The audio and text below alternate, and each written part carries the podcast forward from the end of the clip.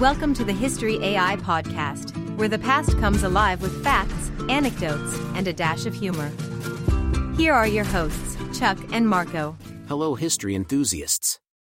Welcome back to another episode of the History AI podcast. I'm Chuck. And I'm Marco. Today, we're diving into a defining chapter of World War II. We're focusing on the D Day invasion, specifically, Utah Beach. A saga of human resilience, strategy, and heroism. And to ensure we get every intricate detail, we've got CJ with us today, a historian who's deeply researched this era. Welcome, CJ. Thanks. Chuck and Marco, D Day has always been a topic close to my heart. Happy to share insights. Setting the stage, June 1944, the Allies had planned a massive assault, Operation Overlord, aimed at reclaiming Nazi occupied Europe.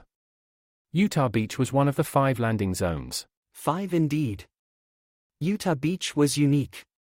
It was added later to the invasion plan primarily to ensure a rapid buildup of the Allied invasion force and to capture the deepwater port of Cherbourg. The landing was supposed to be a surprise. And the Germans, while expecting an invasion, didn't know exactly where or when it'd occur. Pre invasion bombings were frequent to keep the Germans guessing.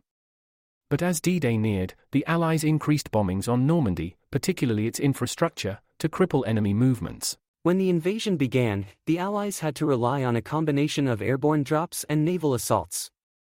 Paratroopers from the 82nd and 101st Airborne Divisions had missions to capture bridges, disrupt enemy communications, and facilitate the beach landing. But it wasn't a smooth ride. Many paratroopers missed their landing zones, partly due to anti aircraft fire and the fog of war. On the naval front, Utah Beach had an initial landing force of about 21,000 men.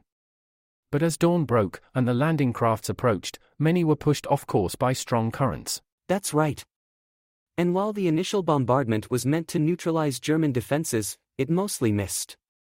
But fortune favored the brave. The unintentional landing at the Victor sector, which had weaker defenses, made the initial assault smoother. As the soldiers landed, they faced an array of obstacles. These were structures placed by the Germans to obstruct and damage the landing crafts and stall the invasion. The first wave had to clear these under intense enemy fire. The chaos of battle, the sounds of machine guns and artillery created an environment of unparalleled intensity. One story that captures this chaos and leadership is that of Brigadier General Theodore Roosevelt Jr. Despite being senior in age and rank, he personally led his troops ashore, navigating the maelstrom with just a walking stick due to arthritis. His response when realizing they were off their intended landing site is legendary. We'll start the war from right here. It said that his calm and leadership reduced panic and saved lives. Throughout the day, troops kept pouring in, facing sporadic resistance but managing to advance. The beach was secured faster than anticipated, thanks to the combined efforts of ground and airborne forces. By evening, they had linked up with airborne troops, secured a significant beachhead, and were pushing inland. The cost was approximately 197 casualties, much lower than other landing sites. As we move toward the break, let's reflect on one thing. While the invasion was meticulously planned, it was the individual acts of bravery, quick thinking, and sheer determination that made D Day a success. When the world hits hard, hit back harder with Strike Force Energy. The zero sugar, zero calorie, power packed energy drink additive that fuels your adventure. Just a quick squeeze turns any drink into a relentless power source. Perfect for your workout, your hike, your life. Ready to strike?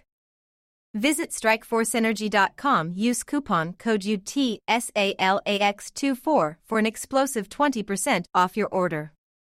Strike Force Energy, unleash your potential.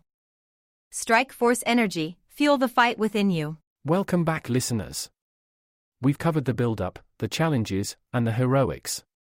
But let's talk about the aftermath and significance. Utah Beach was crucial.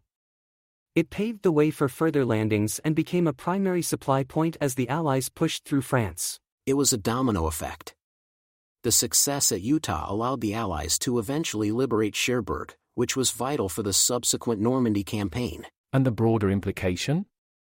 The successful landing on D Day led to a two front war for Germany. They were now squeezed between the Allies in the West and the Soviet Union in the East. Precisely. It was the beginning of the end for the Third Reich. The momentum gained here eventually led the Allies all the way to Berlin. Before we close, it's worth noting that while Utah Beach was a success, it was a part of a larger machine. Every cog, every wheel, every tiny part played its role. From the intelligence officers to the frontline soldiers. History often remembers grand events, but it's made up of individual stories, acts of courage, and decisions made in the heat of the moment. Couldn't have said it better, Marco. It's an honor to remember and discuss these events, ensuring they live on for future generations. Thanks, CJ, for joining us today. And to our listeners, remember to always look beyond the headlines and dive deep into history's rich tapestry. Stay curious, keep learning, and we'll be back with another episode soon. Until then, goodbye.